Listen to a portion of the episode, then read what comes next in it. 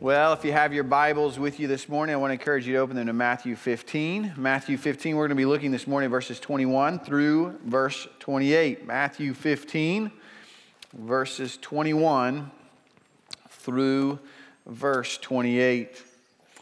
I think that all of us probably have an area of our life today where we would love to see a powerful expression of God.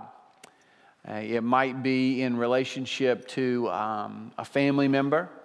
It could be a, a, a, son or a daughter that, that we know maybe is not walking with the Lord, or maybe there's something occurring in their life where we would love to just see God move in their life in a powerful way. It could be a, a financial area where we're desperate for a move of God, or maybe vocationally speaking, we're, we're desperate for God to move. But we probably all have an area where We'd love to just see uh, what some people call a God win. That we just need a God win in this, this area of our life. And this morning, as we come to God's Word, we're going to see a woman who, quite frankly, is an unlikely candidate to see God move. She's not a part of, of God's people, she's not a part of the nation of Israel. And yet, at the end of this, we're going to see God move in her life in a powerful way. She's going to see an extraordinary expression of God's power in her life. And in fact, Jesus is going to say of her, You have great faith. Jesus, that's not the type of statement that Jesus just throws around loosely. And Jesus only makes these kinds of statements a few times in Scripture where he's astonished by a person's faith. And in fact, we know this in Scripture nothing uh, amazed the heart of God like faith. He never looked at Matthew and said, Boy, you sure are good with numbers. We got to have you on our team. Or Peter, boy, you can fish like no other. I got to have you. But what amazed him was faith.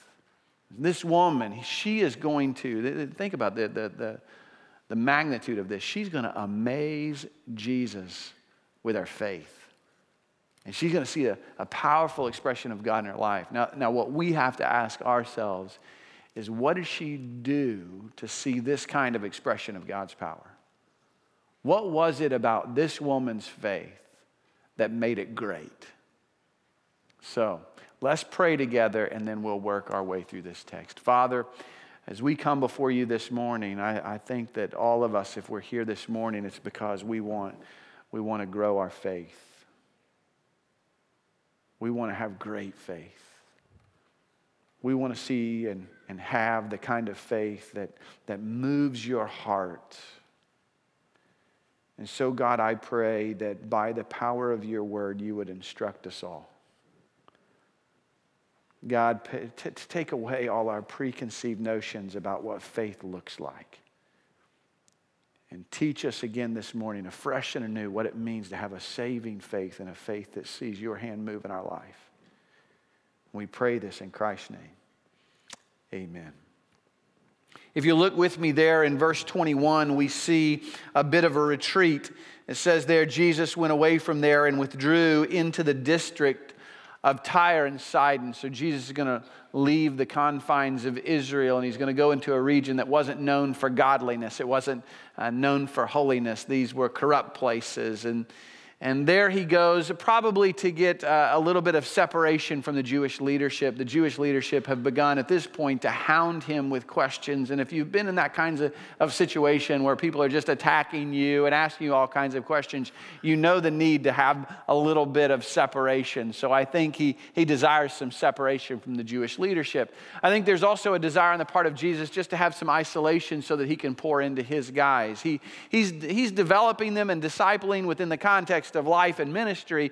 But, it, but if you're instructing somebody, you also need some alone time. You need some classroom time where you can sit and just instruct your guys. And so I think Jesus wants to pour into these guys. Remember, he's only about a year from the cross. This is all about training the 12. He just wants to pour into his guys a little bit of a retreat.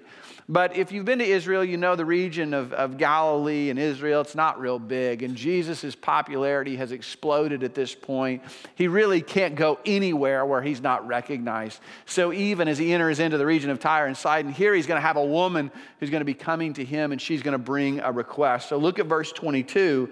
And it says, And a Canaanite woman from that region came out and began to cry out, saying, Have mercy on me, Lord son of David, my daughter is cruelly demon possessed.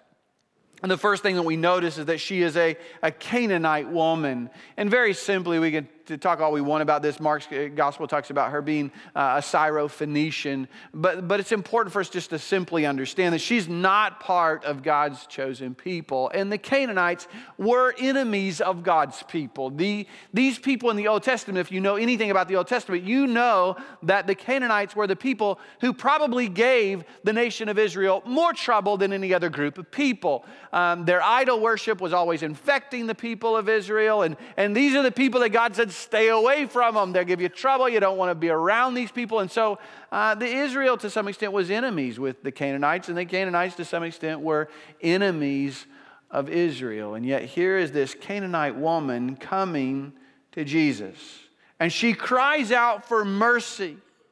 Now, now remember, mercy is not getting what we deserve. Not getting what we deserve. And so, at least uh, th- there's an implied, I think, uh, admission of guilt on her part. She's coming to Jesus and saying, I'm asking you not to treat me as I know I deserve to be treated. In other words, Jesus, I know I'm not a part of your people. I know I'm not of the, the nation uh, of Israel. I'm coming to you. I, I, know I got no leg to stand on. I got no argument before you. I'm coming to you simply with a plea and a cry for mercy. She's not coming in arrogance. She's not arguing with Jesus and saying that he's got to act in her life on the basis of her merit and what she's done. She's coming simply crying out for mercy. And we see also that she comes respectfully.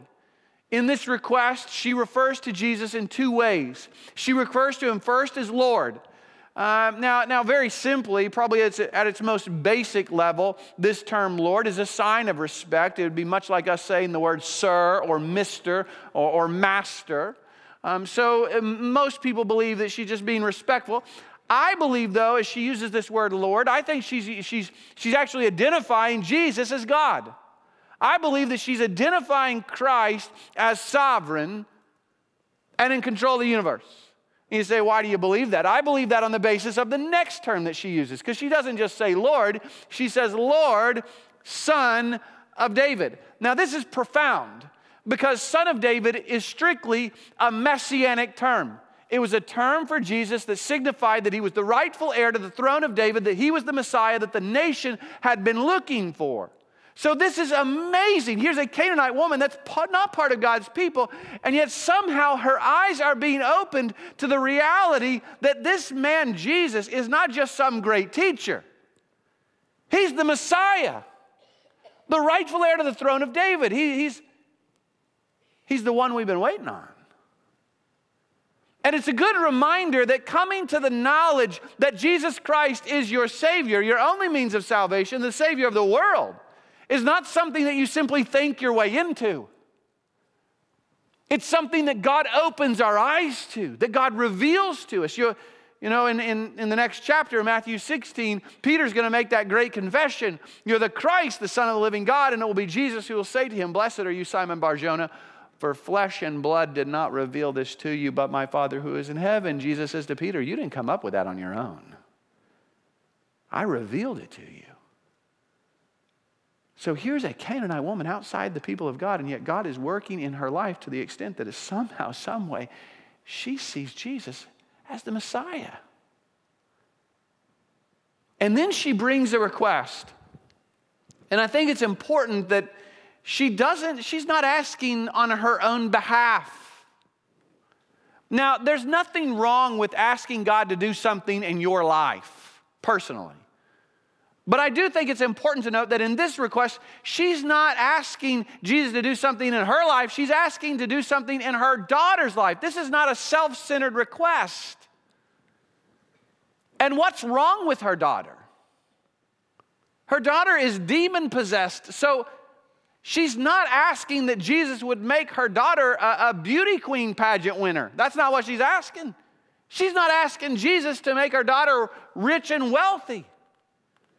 She's saying to Jesus that the enemy that stands against all that you are and that you hate is in control of my daughter. Demon activity controls our home, and I'm asking you to free our daughter from your enemy. Now, I think we'd all agree that that's a pretty good request. In fact, I would argue that's one of the most pure requests in all of God's Word. You could argue that there's no more pure request apart from the prayers of Jesus. I mean, she comes humbly. She comes knowing that she got no leg to stand on. There's no reason for Jesus to even acknowledge her.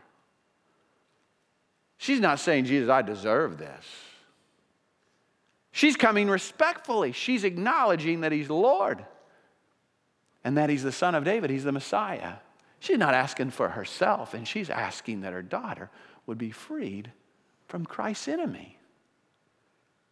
I mean, could it get any better than that?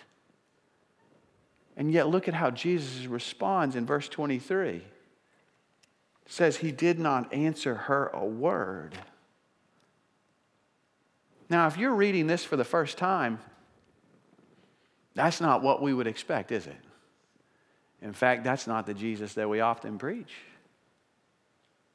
We would expect Jesus to say, Great request, awesome request, your daughter is healed immediately, that's it. And that's not what Jesus does. He doesn't answer a word. Now, I don't think that Jesus is ignoring her, as some, some commentators suggest, but certainly this is not how we expect Jesus to respond to that kind of request. And then look at the latter portion of verse 23. This is what his disciples say. His disciples came and implored him, saying, Send her away because she keeps shouting at us. So she's not giving up. Jesus didn't respond. She just keeps shouting. And the disciples, being the loving, compassionate men that they were, say, Get rid of this crazy woman. She's driving us nuts. We don't care what you got to do, Jesus, heal her, do whatever, but get rid of her. And then Jesus responds to the disciples, verse 24. He's not talking to the woman at this moment, he's talking to his guys. He, but he answered and said to them, I was only sent to the lost sheep of the house of Israel. Disciples want her gone, and Jesus says, Sorry, boys, can't help you out. If she were a Jew, I could help her, but she's not. She's a Gentile. I wasn't sent for her. Now, I think there is an acknowledgement on the part of Jesus that, he, that Christ wasn't sent on a worldwide mission to cure everybody of their personal diseases. That's not why Christ primarily came. And we do know that in his incarnation, he chose to limit himself.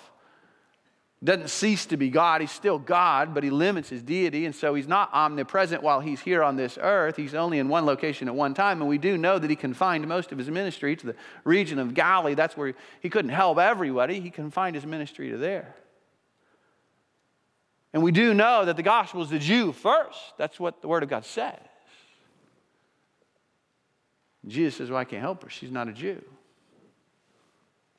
Well, look at how she'll respond to this in verse 25. But she came and be- began to bow down before him, saying, Lord, help me. Now, does it get more simple or sincere than that? There's no quit in this woman. I, I, love to picture these scenarios in my mind, and I just picture this mother who's absolutely desperate. I picture tears in her eyes falling at the feet of Jesus. You know, as parents, is there any greater, could there be any greater pain than the pain of seeing a child that's not walking with the Lord? A child that's hurting and here she is. All dignity is gone at this moment. Listen, when you're, when you're trying to care for your child, dignity just goes out the window. She knows at this moment, Jesus is my only hope, and she's at his feet, begging and imploring him to act on her behalf. Well, surely he'll respond at this moment. But look at verse 26. And he answered and said, It's not good to take the children's bread and throw it to the dogs. And that's one of those places in God's Word that I, I would just like to take a black marker and just mark it through, pretend it's not there. It's amazing to me the commentators will do all kinds of work to try to explain away these words or somehow soften it or apologize for Jesus. And they'll talk about how there's two words for dog there's the household dog and the household pet dog, and there's the street dog, the cur dog. And... But listen, if I call you a dog, does it really matter if I call you a Rottweiler or a poodle? I mean, let's just be honest. And, and I really do believe that if if we could have been there, we would better understand this.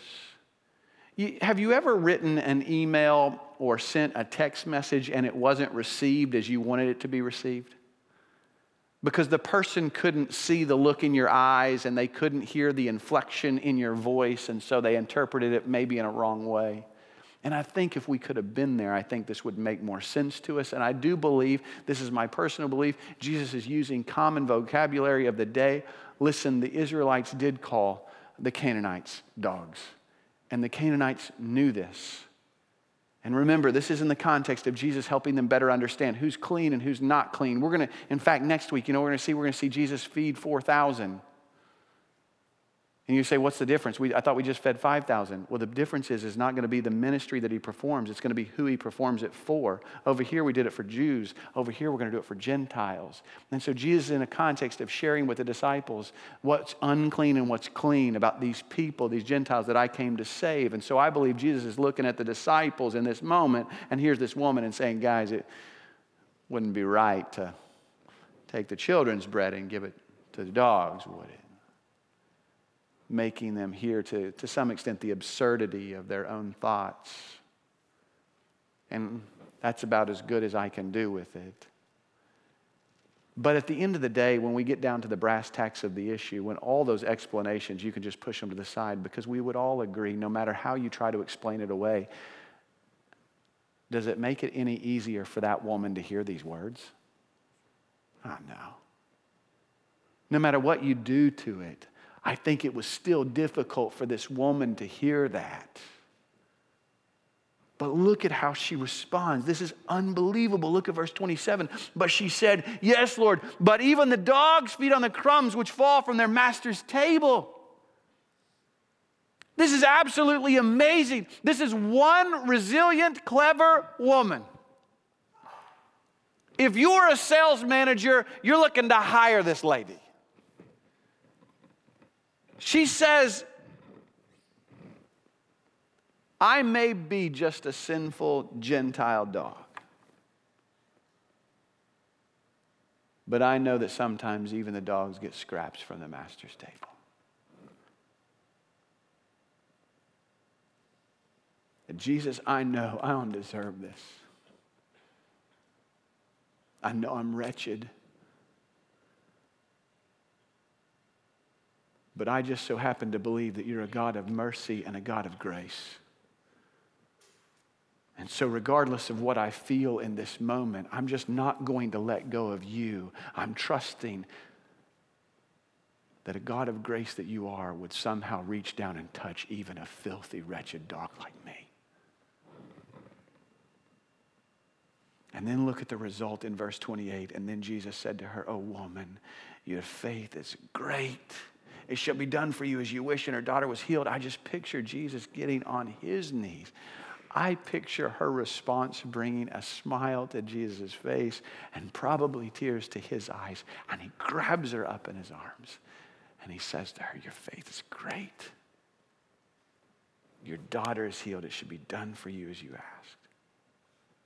This woman sees a huge expression of God's power in her life. Can you imagine the moment? Some of you know, I mean, you, you, maybe you've prayed for this day with your children, that moment where, where, where you come home and for the first time you embrace a child that's freed from the power of sin and Satan in their life, and just to see the joy and peace. I can only imagine the, the excitement and the tears that must have filled that room. This woman sees a huge expression of God's power in her life. Why? Because what she believed about Jesus so overwhelmed what she saw and what she heard that she was not going to let go of Jesus until she heard those words Your faith is great, your daughter is healed. Now, where in the world did she get this kind of faith? I have no idea. Maybe she heard about in the Old Testament certain Gentiles like, like Naaman the Syrian who, who was outside the people of God, and yet he came where? He came to Elijah, the prophet of God, because he was seeking help. He was in a desperate situation. He was a leper. And although he's a great commander of the army, he was about to die. And so he goes to God knowing he's the only hope. And there he dips seven times in Jordan. He humbles himself and God heals him. Maybe she had heard about that story. Maybe she had heard about Rahab the harlot. Maybe she had heard about Ruth the Moabitess. Maybe she had heard about the Roman centurion earlier in Jesus' ministry. I don't know.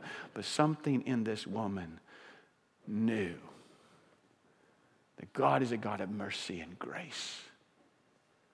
And he's my only hope. And I'm just not going to let go of him until I see a powerful expression of his power in my life. She was believing in the character of God. That sometimes he even reaches down and touches sinners like us. Now, I, I, think this story is bigger than just this woman and her daughter. I believe that Jesus is instructing his guys, his disciples, and instructing us on what it means to have great faith.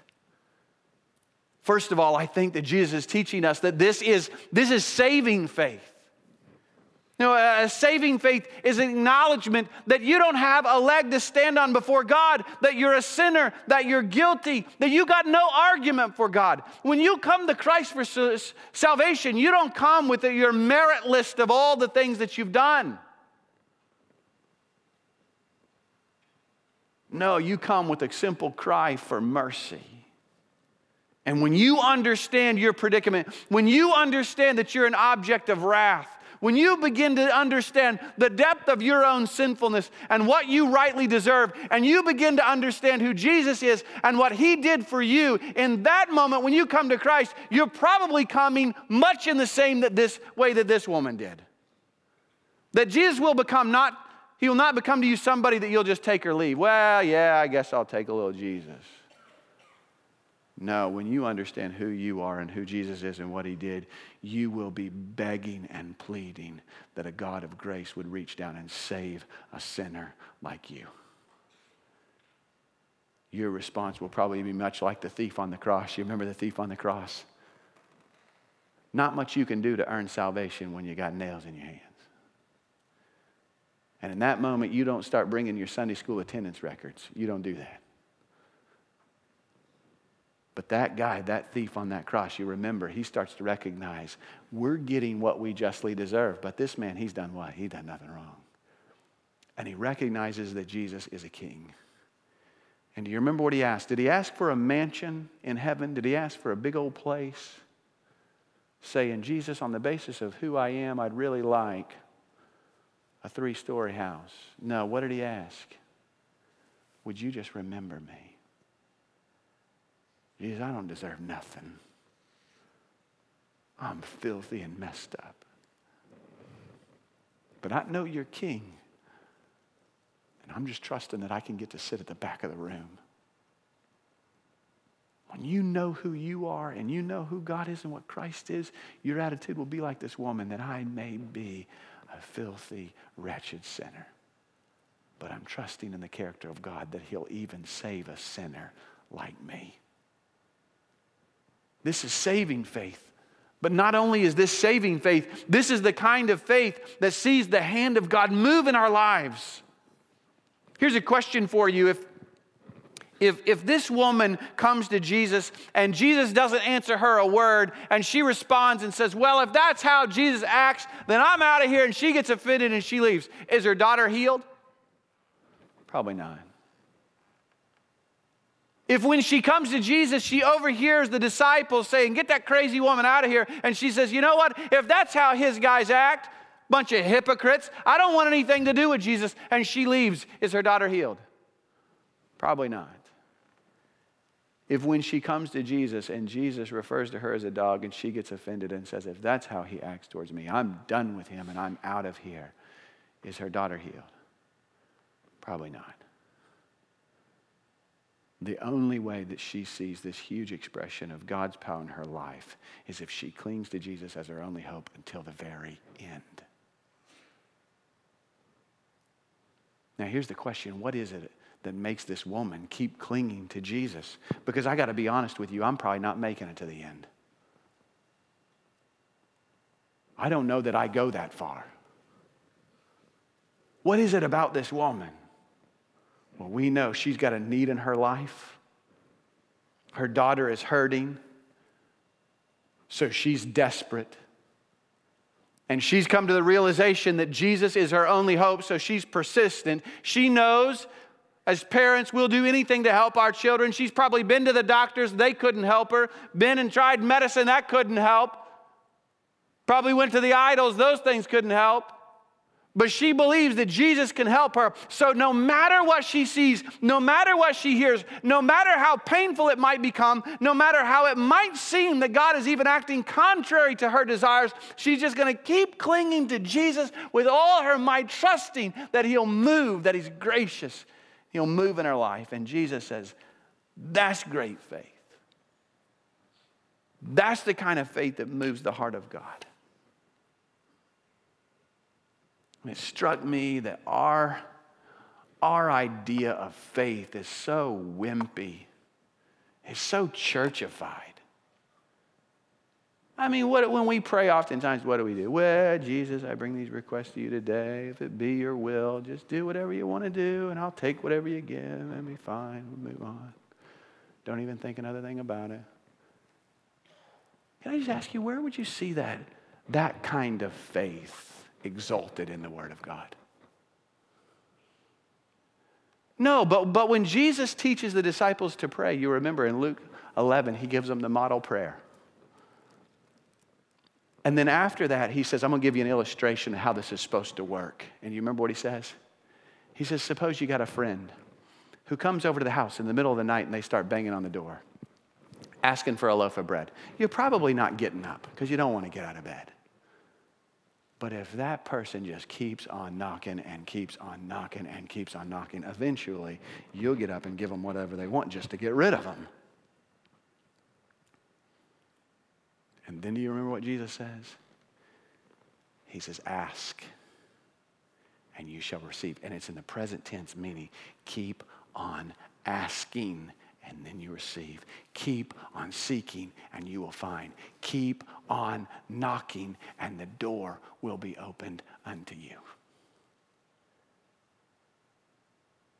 He's saying that kind of desperate, persistent faith and prayer life is the kind of faith that moves the heart of God. As I was studying this, I couldn't help but think of Jacob.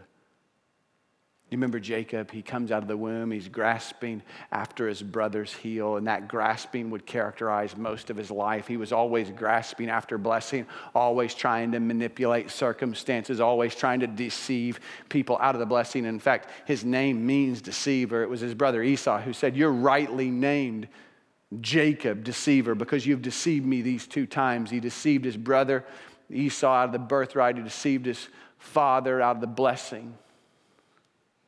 He even decide, tries to deceive his uncle Laban.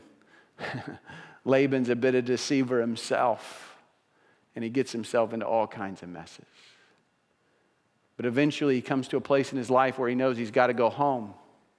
No other place to turn, no other place to go. But what does he know? He's got a brother there who doesn't like him, and his brother is going to kill him and he knows this is it, but he's got nowhere else to go. So he's got to go. His back's in against the wall. He's in a desperate place. And in Genesis 31 and 32, at the ford of the Jabbok, he gets down and he prays. And I mean, Jacob prays. You know, we, we I think we all know that there's some times in our life when we pray, but there's other times in our life when we, when we pray.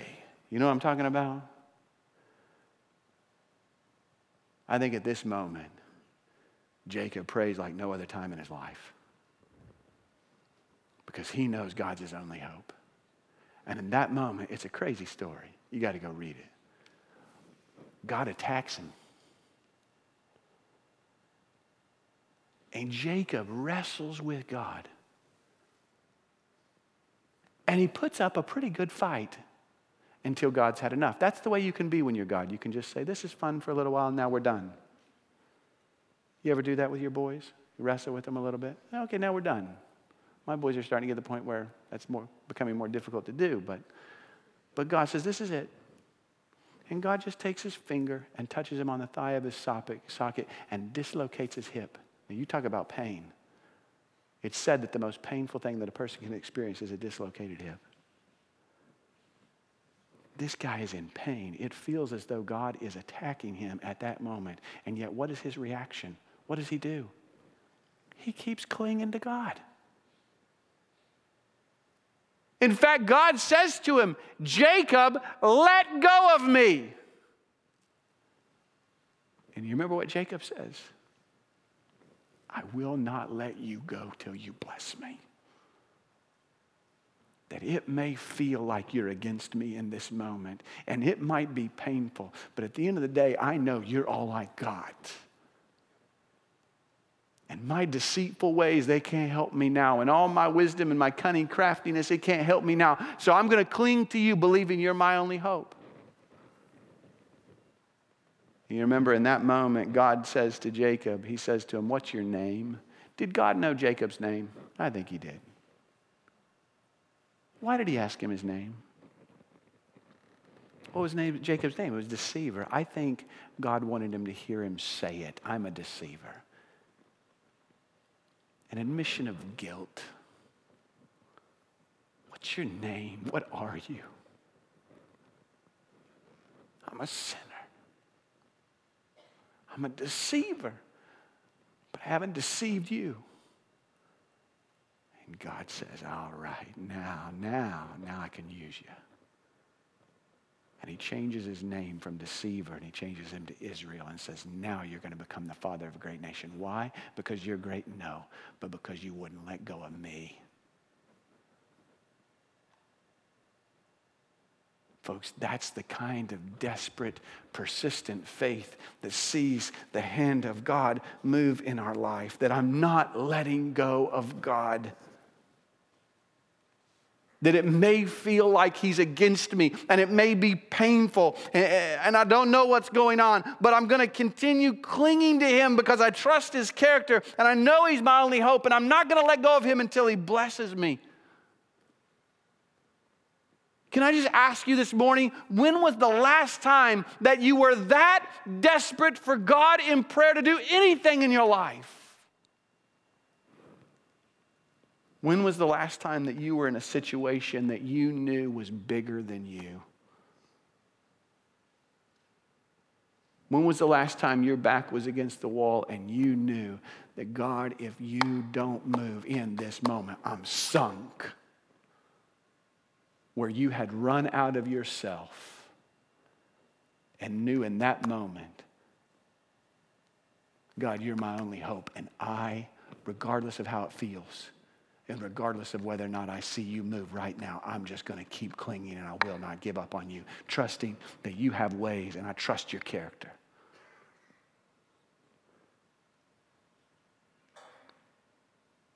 You know, the story goes, I was thinking this week, this is bonus material for those of you that stuck around for the 11 o'clock.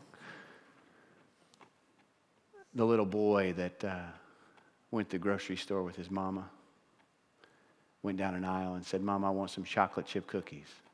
Mama said, We ain't getting no chocolate chip cookies today. That little boy wasn't going to give up.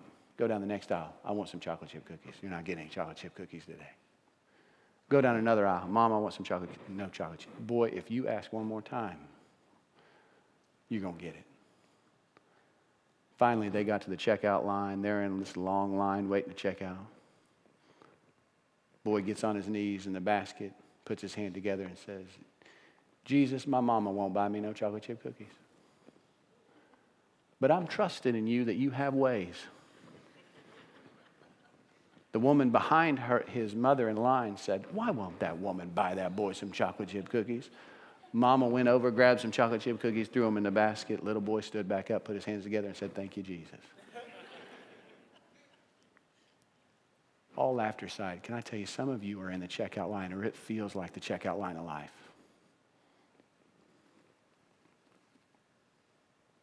And some of you are thinking about throw it in the towel and giving up. Don't give up. We believe in a God who has ways, amen? that we know not of. We're trusting in his character, trusting that he's a God of mercy. And we're not going to give up on him.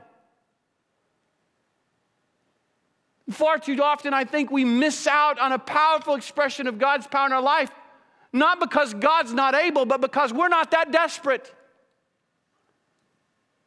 We think we can do it on our own. Listen, the places around the world that are seeing the powerful expression of God in their life are places where the people of God have nothing and are being persecuted the worst. Why are they seeing a powerful expression of God? Not because they have access to something that we don't, but because they're seeking it more.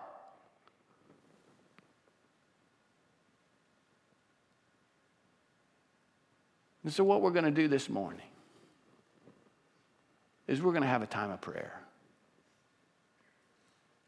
You know what Jesus said? My house shall be called a house of what? Prayer. And some of you need to pray this morning. So, Pastor Bill's going to come and we're just going to pray. Some of you, it's prayer for a child. You're watching online. You may not be here with us, eh, and you may and you want to come to this altar. Just kneel. You want to kneel right where you're at. And there's nothing that makes our uh, if, if that our physical posture doesn't make our prayers more spiritual. But sometimes it's fitting to demonstrate to God in our physical posture how our heart feels. And so some of you may just want to get on your knees. You want to kneel here at the altar. Some of you have a child right now. I know because I've talked with many of you and I've prayed with you and I've seen you cry over children that you know are lost or not where they should be. And it feels as though they're controlled by Satan. Listen, we have a God who is able. Would we seek him? Some of you, it's a relational aspect. It's a, it's a spouse that doesn't know the Lord. It's a parent that doesn't know the Lord. Some of you, it's a vocational situation. And you're saying, I want to see God move. Can I ask you, are you seeking Him in prayer? And if nothing else, as a nation, are we seeking God in prayer? Have you read the headlines? Are we a nation that needs a powerful move of God today? I don't know about you, but I'm tired of complaining, and I can complain with the best of them. But as best I can tell, I'm supposed to do nothing, everything without grumbling and complaining. And I don't know that my grumbling or complaining ever, ever changed anything. But I'll tell you this prayer changes things. We want to see God move in our nation. When was the last time you got on your knees and you prayed for our country and prayed for our president and prayed for our nation as we're commanded to do in God's word? You know what we're going to do this morning? We're going to give you an opportunity right now. Wherever you're seated, if you want to get out just in the aisle, you want to come here to the front right now, just wherever you're at, we're just going to pray. You come, you respond. This is your time. Just giving you an opportunity right now to seek the heart of God. Let's just pray together to people, God. If you're watching online, you may want to hit your knees right now, wherever you are. Just bow your head, wherever you, whatever you feel comfortable doing. Let's just seek the heart of God. Next four or five minutes, we're just going to pray. Would you join me in prayer this morning?